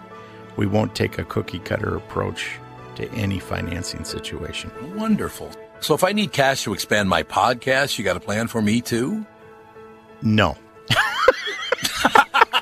God. Thank you. I see where this is going. Well, we love working with you. We can help any business, including a podcast that's already very successful. Who's better than you? That's what I want to know. You I still are. Never liked you, though. You are. No, I never. Don't try to make up. I don't like it. Why not bank with my banker, North American Banking Company, a better banking experience, member F D I C, and an equal housing lender. Now we're talking. Ladies and gentlemen, segment two, Craig Gass in studio. He is at uh, New Hope Cinema Grill Thursday night, two shows Friday night, two shows Saturday, and then he's at the Red Carpet in Saint Cloud on Sunday for Father's Day. Yeah, for Father's Day, I'm doing, uh, all the tickets are available at get gas dot com, getgas with two S's dot com. I like it. Ralph Basham was asking a question. Well, off, off air, we were talking about how, just how great a comedian uh, Rodney Dangerfield was. And I remember I grew up in a, I grew up in a WASP, you know, ultra white uh, household. And I, when I was about ten or twelve years old, I saw Rodney Dangerfield on the Ed Sullivan Show. Oh, man. God. And I saw this this New York Jew. And I looked at him and I go, this is the best thing I have ever heard in my life. I was a lifelong fan. Yeah. yeah. We were at the Laugh Factory. Oh, this has been uh, right before right before he passed. Oh, yeah. At the Laugh Factory. And we're there. We're seeing some comedians. Great show. And and uh, the M C says, uh, we have a special guest t- tonight. We have, we have Rodney Dangerfield. And Rodney Dangerfield's in the crowd. He gets up on stage. He comes up on stage, shorts on, black socks, these white old, old man shoes at the time. And he, he's got this loose kind of shirt, you know, just really loose, unbuttoned down, you know, three or four buttons, the hair sticking out.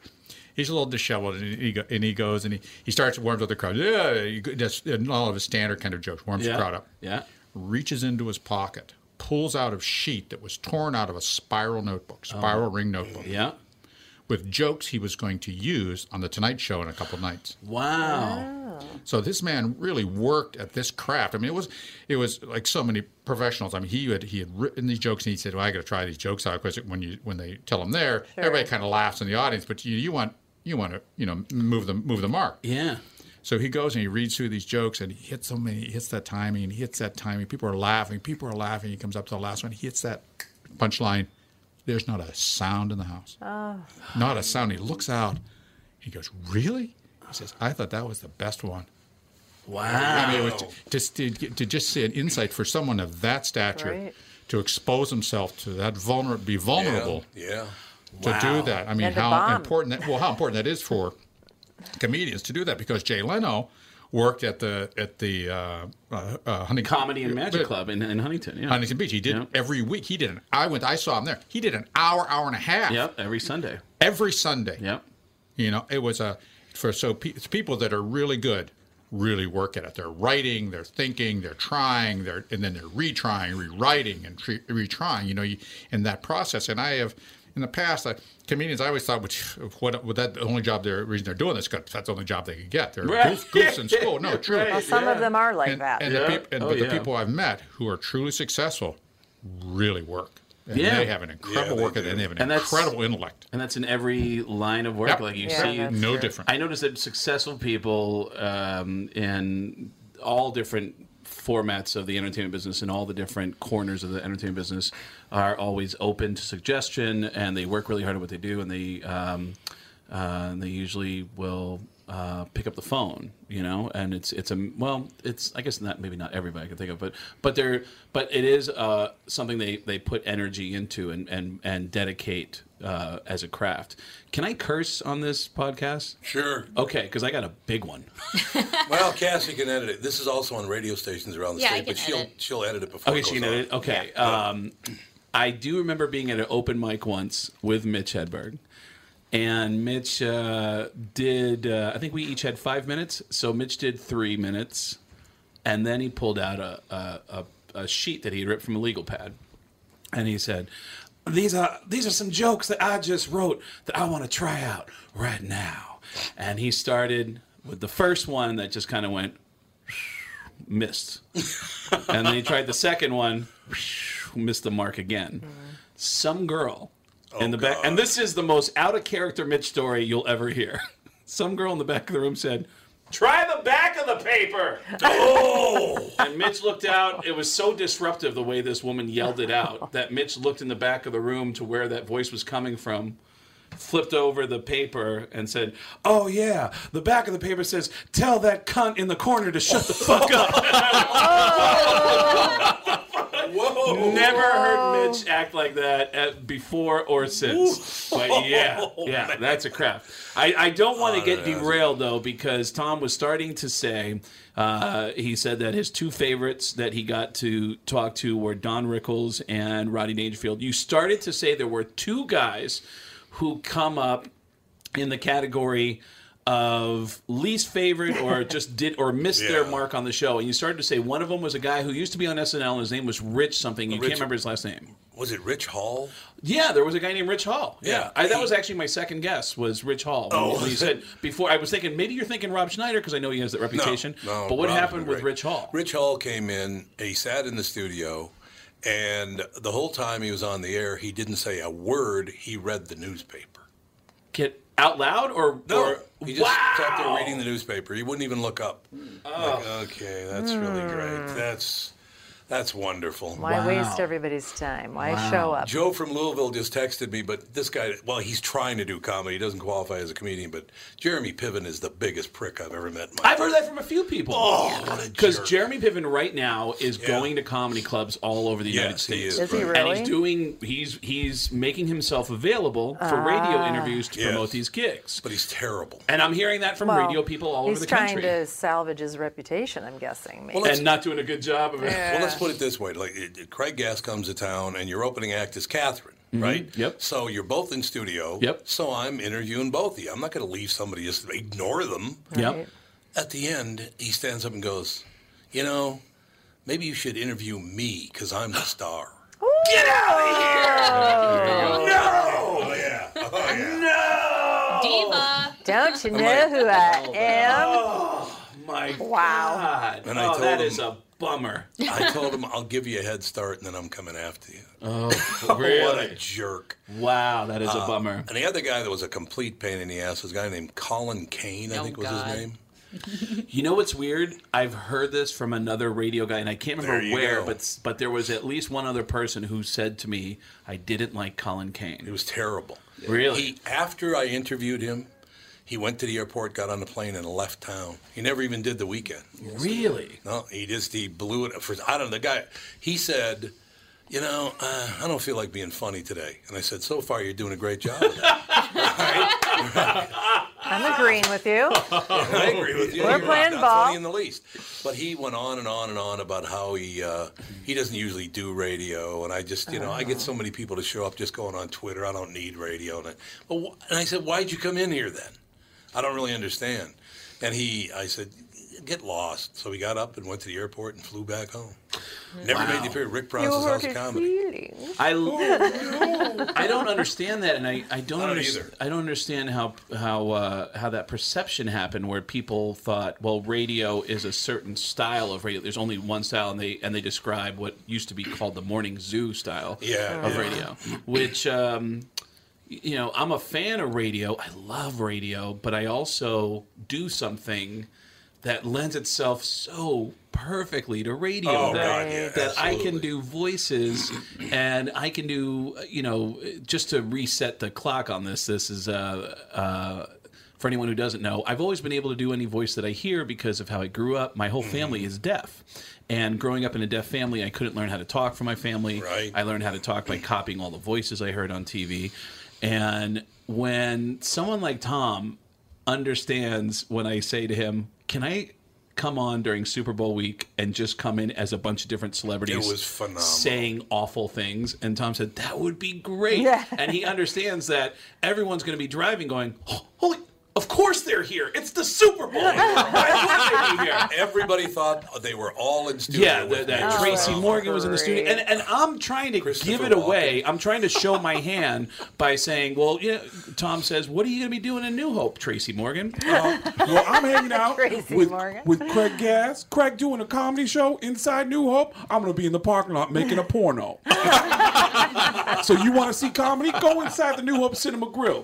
You want to be in a movie called Men in Black? Come out to the white handy van in the parking lot and bring your own shoehorn. And, uh, and people showed up to the club looking for a white handy van oh, in the parking lot. Yeah, yeah it's Christopher Walken, I was saying. And then, I, and I, I already said this on the air on K Q a couple days ago, but one of the voices I did, the driving, I just feel comfortable doing the voice, was of Tom Arnold, uh, who has a history here in Minneapolis. He and does. As Tom Arnold, I spent uh, the entire broadcast going, man, you know, uh, all these uh, celebrities uh, coming into town. It's uh, I was actually at a Cocaine Anonymous meeting last night uh, with Fran Tarkenton. I know this is hard to believe, but Fran loves crack cocaine. I probably shouldn't say that out loud, but Fran loves crack, and his sponsor is uh, is uh, is uh, O J Simpson, who's you know addicted to murdering people, and uh, you know whatever. And I, I kept naming any sports guy I could think of off the top of my head,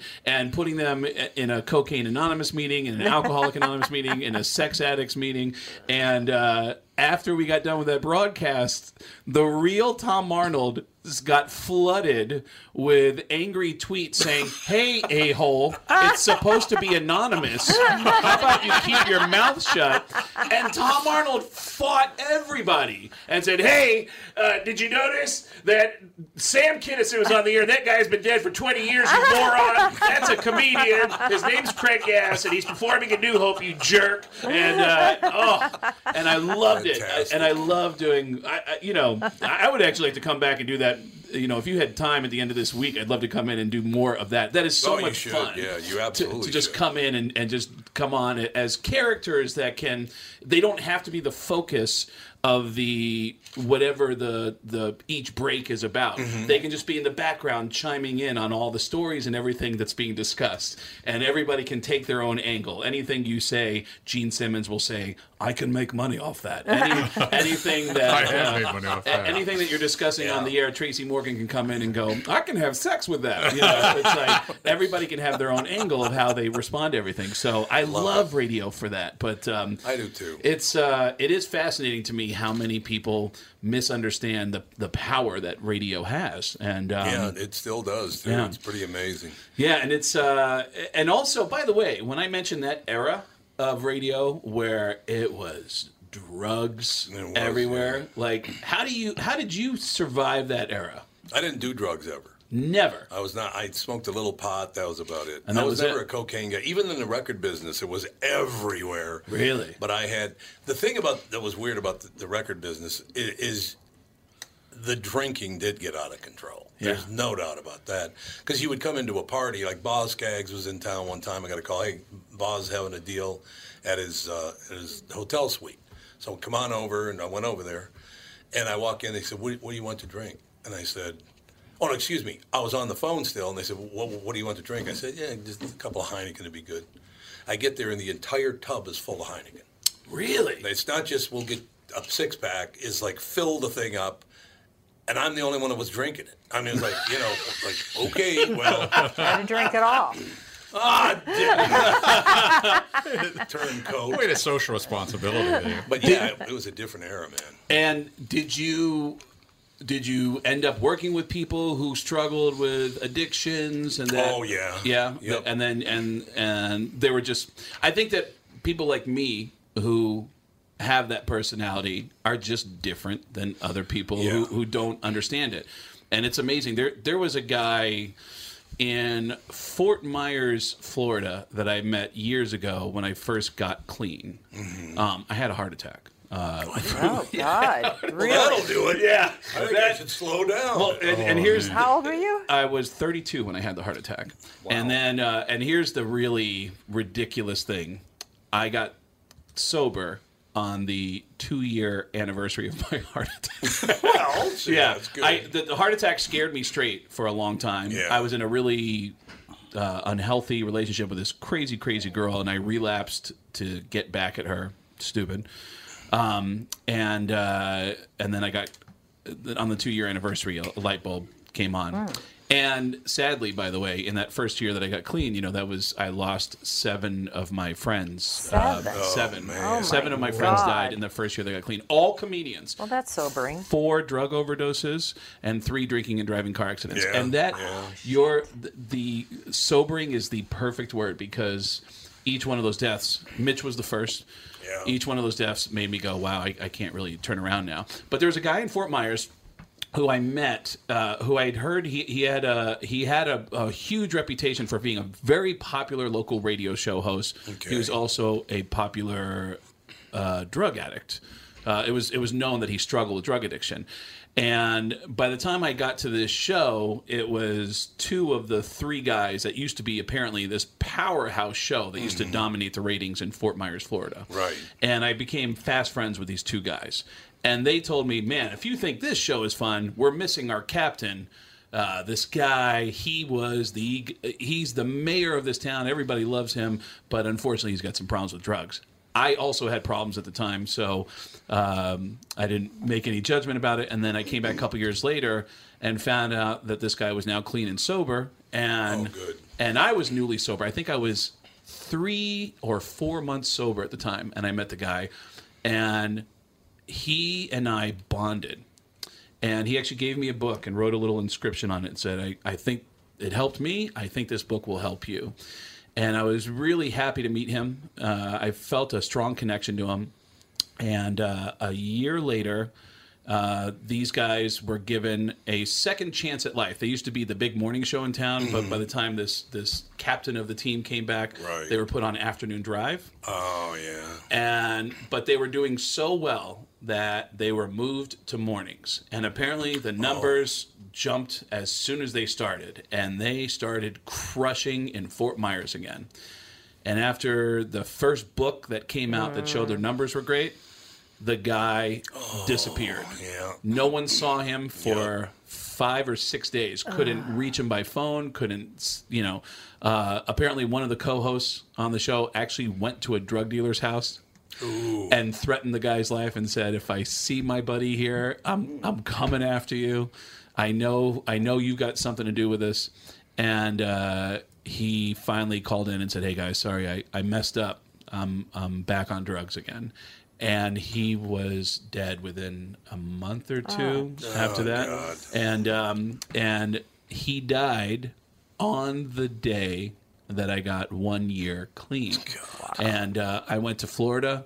I found out where he was, uh, where he was buried, and I put my coin yeah, you're, in you're the ground. Sober coin? Yeah, yeah, in the ground. That's a great uh, idea. Yeah, and because uh, he helped me. He helped me get to wow. where I needed to go.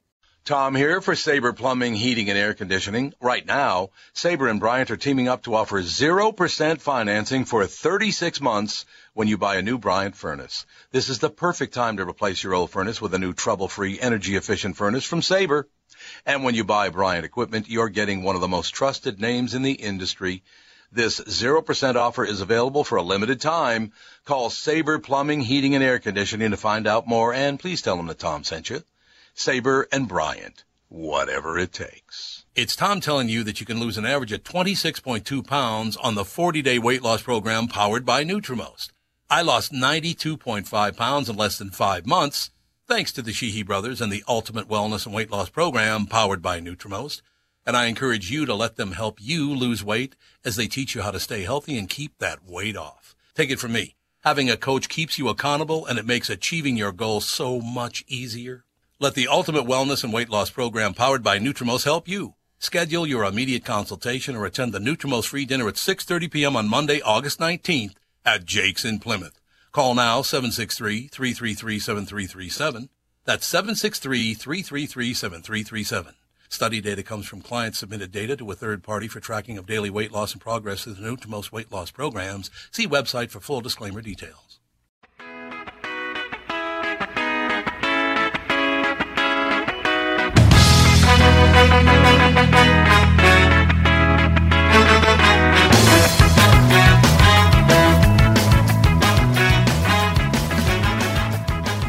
It's amazing how many talented people that you will meet in life, in radio, in comedy, who you go, man, this guy's on his way. But they can't get out of their own no, way. No doubt about that. Drugs, anything. They just, you know, m- maybe a lack of motivation, a lack of focus.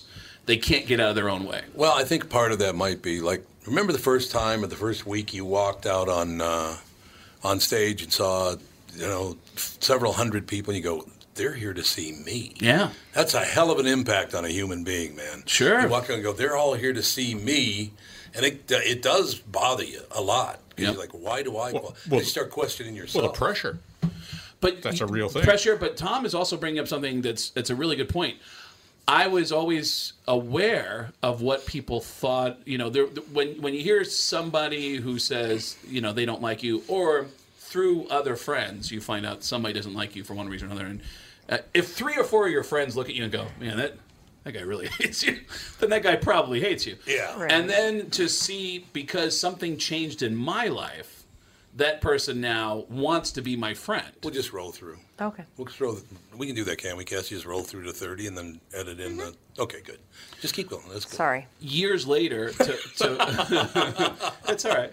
Uh, years later to find out that the same person who, for whatever reason, doesn't like you as a person, now right, wants to be right. your friend. Yeah. You sit yeah. there and go, well, wait a second. I, I, I know you don't like me. But now, because I'm doing really well in this area of my yeah. life, you want to hang out with me. Yeah. And I would yeah. have people that, again, I know they don't like me. I've heard the stories. They never approached me. They were never friendly to me. And I would hear through the grapevine, well, that guy doesn't like you for this reason or that reason.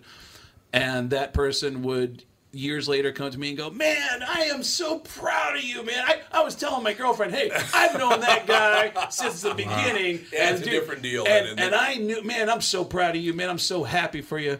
You know, you have people that you just, and you just, you do start to question, like, man, this is weird because I know you're not being sincere. I know you right, don't like me. Right.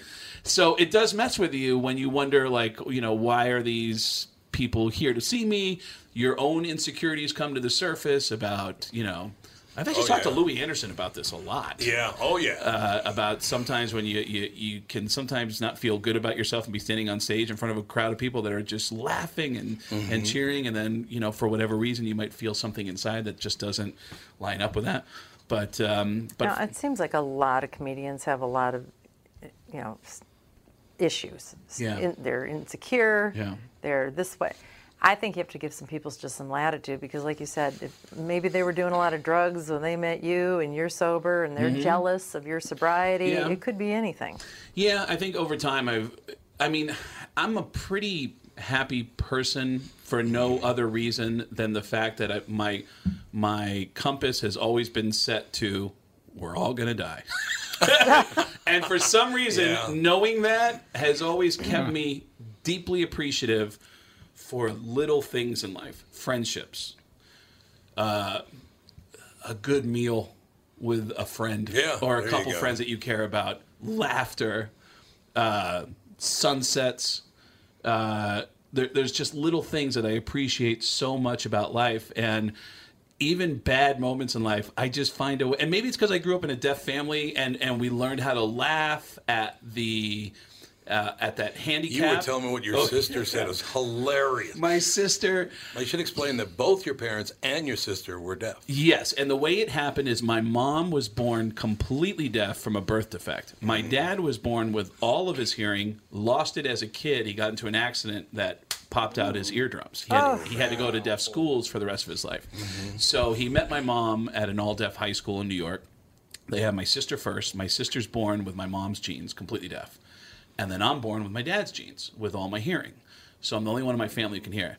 Uh, and uh, there's a couple of interesting things that happened there. Number one, true, yeah. being the only person that could hear, I ended up being the interpreter for my mom for her divorce.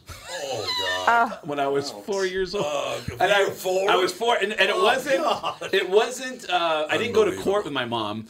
This was uh, when she had to talk to lawyers. Deaf people now have a have this um, way to communicate with the outside world where they use something yeah. called a relay service. They contact a relay service, and it's an operator who can contact the outside world and vice versa. But before that, she had someone in the house who could hear, and she'd say, I need you to make these phone calls for me. And I'm four years old, getting this huge vocabulary lesson. Plus, my mom is standing on top of me going, tell him your father's a son of a bitch. And I was like, okay, you got it. Screw this guy. I'll help you, Mom. And, uh, uh, but my sister, uh, I always say, like, people get sensitive when I talk about growing up in a deaf family. Meanwhile, the most insensitive deaf jokes I've ever heard were from my own deaf family. My sister last year, I threw my sister a surprise birthday party, and uh, which you can argue everything to deaf people is a surprise. But I threw a surprise birthday party for my sister. At dinner, my sister is sitting across the table from me. She's signing to me in, in sign language, and she says, do you want to hear a good joke? And I said, sure. And then she said, me too. And I was like, oh my God, what the hell? Like, oh my God. And I remember saying to her, like, that's a good joke. And she went, eh, that old deaf joke. Like, she thought it was like a hacky deaf joke. And I went, no, that's a great joke. It's a like, great joke. But I've always been somebody who appreciates uh, even failures in life, because I know that failures are great lessons. And I personally get a huge kick out of bad shows, even hearing about a bad show. You know, like I, I did a show once in Oklahoma. Was it? Yeah, it was Oklahoma City. I had a guy opening for me in Oklahoma City who he's on stage, and I can tell there's something going on on this side of the stage that this guy is distracted by. He keeps, he's doing his set, but he keeps looking down, and then finally he just stopped and went, ma'am, am, am I that ugly that you won't even look at me? There you goes, go. Well, I mean, she won't even look me in the face. Like, what, are you freaking blind or something? Oh, God. Oh, are you blind? Oh, my God. And the whole crowd freezes. And the guy makes one of the biggest rookie mistakes. He tries to go back into his act uh, and says, oh. So you guys ever go to Walmart? And everyone, who cares about Walmart? You just made fun of a blind woman. He goes, I'm sorry. I'm sorry. I'm sorry. Nobody's laughing except for me oh, and two no. other comedians in the back mm-hmm. who are laughing our asses At off. At the situation. Yeah. yeah. I, I think my favorite bombing story, unfortunately, didn't happen to me. It happened to Dane Cook. Um, I feel like I heard it drop in the audio. Can you still hear me okay? Yep. Mm-hmm. Um, Dane Cook had a story about a club we all started at in New York. It was in New York, but it was called the Boston Comedy Club. It was. It's actually featured on the T V show Crashing now on H B O. And Dane had an amazing story about being on stage one night on a Tuesday night at one thirty in the morning. He's performing for six people. Oh. Oh, it's God. Everyone in this room is six the comedy crowd. People. Oh. Six people. Wow. One of the six people, it should be noted, had all of their groceries on the table. Because people walk by in front of the comedy club. Hey, comedy show, come on, comedy show, no cover. And the guy's like, ah, I got my groceries. I'll help you with the groceries. Come on. Here, just two drink minimum. Come on. Like, you know. So the bouncer helps this guy with his shopping bags and puts it on the table and lets the guy sit down and watch the comedy show. Dane Cook is bombing. He's got no energy from this crowd. One of the audience members, who is hammered, gets up, starts stumbling to the restroom, closes the door, and starts violently vomiting in the bathroom. Oh my God. To where the other five people in the room are, are they can't watch Dane. They're, they're worried about this guy because they keep hearing, oh, and then the noise finally stops. There's a pause before they hear, oh, the toilet God. Flushes. The guy comes back out, starts stumbling back over to his seat. Dane is just standing on stage watching him, and he goes, are you okay? are you? Are, do you feel okay? Are you? And the guy goes, oh no, I just, I had some bad comedy. And everyone goes, oh, yeah! Oh! The crowd starts high-fiving each other. The guy with the groceries is throwing his groceries in the air. they, they just owned him. They just owned him. And I just, oh my God. If you can't laugh at that and go, yeah. you know what, that's just an awesome moment. That, that was, you know, I, a great comeback. You have to enjoy moments like that. So I, I think the name of this episode should be Craig Never Shuts Up. This is uh, no, I, I, I think it's a great segment. I, uh, I apologize. You know, while you were talking about, you know, radio and people in radio and, and all that stuff, we were talking. You were talking about that. While you were talking about that, I got a bunch of text messages. Uh-oh. Uh, the the program director sends me Three text messages. Uh-oh. Because the book just came out. The spring book just came out. Awesome, woohoo, fuck yeah. Wow. Then I get another one from the sales department. Nice month. Really? It's like, nothing will ever change, no, man. Yeah, your sales department will never kiss wait, your butt. Wait a minute, you don't have a one hundred share? What's no the problem? One. Wow. Yeah. Isn't that hilarious? Yeah, it's, it's amazing. Just, it's it's yeah. really amazing, the different, uh, the, and I'm always obsessed with those mechanics and all those uh, uh, different things going on behind the scenes, which is why I love hearing stories about right. beyond what I listen to on the radio. What is your perspective? What, what what did you wish you had more of from one guy or another? And and who came in and blew your socks off that really knew how right. to, you know? I mean, the stories about Rodney, uh, Norm MacDonald had an amazing story that was similar to yours about just seeing him show up one night, except that Norm was at the Improv the day that Rodney Dangerfield got married. Rodney actually went from his wedding in a tux to the Improv to do a set. And, and I wish I could remember the entire bit that he did, because Norm described it, but I just remember the first line. So Rodney walks in with his bride, wearing a wedding dress. They go, ladies and gentlemen, uh, he just straight from his wedding, please welcome Rodney Dangerfield. The place goes nuts. He's got his tux, and he goes, yeah, I just got married. The whole place is going crazy. And he goes, yeah, there's, there's my wife right there. Give her a round of applause. And, and his wife stands up in her gown and waves. Everybody's cheering.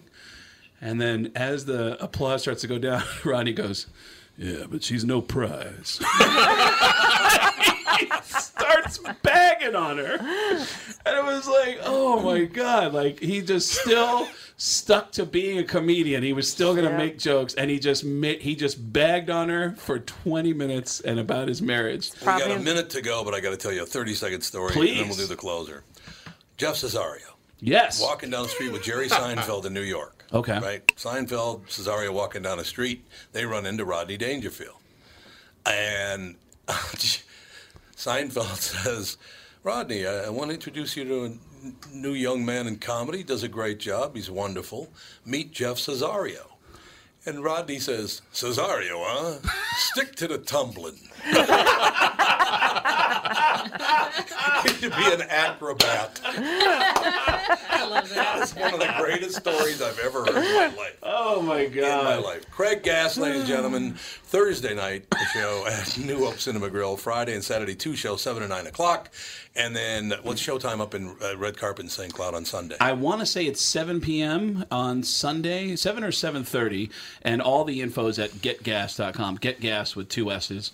And uh, there may be some celebrities in Minneapolis who might be stopping by your show later this week. Who uh, who think, knows? Yeah, sure, well, you know, with the big celebration of the month of June. Sure. With summer arriving. Flag all Day's the coming up. Come in. That's when everybody wants to be yeah, here. Flag Day. Wants, you yeah. want to be here for Flag Day. Oh, man. Nobody brings in more celebrities than Flag Day.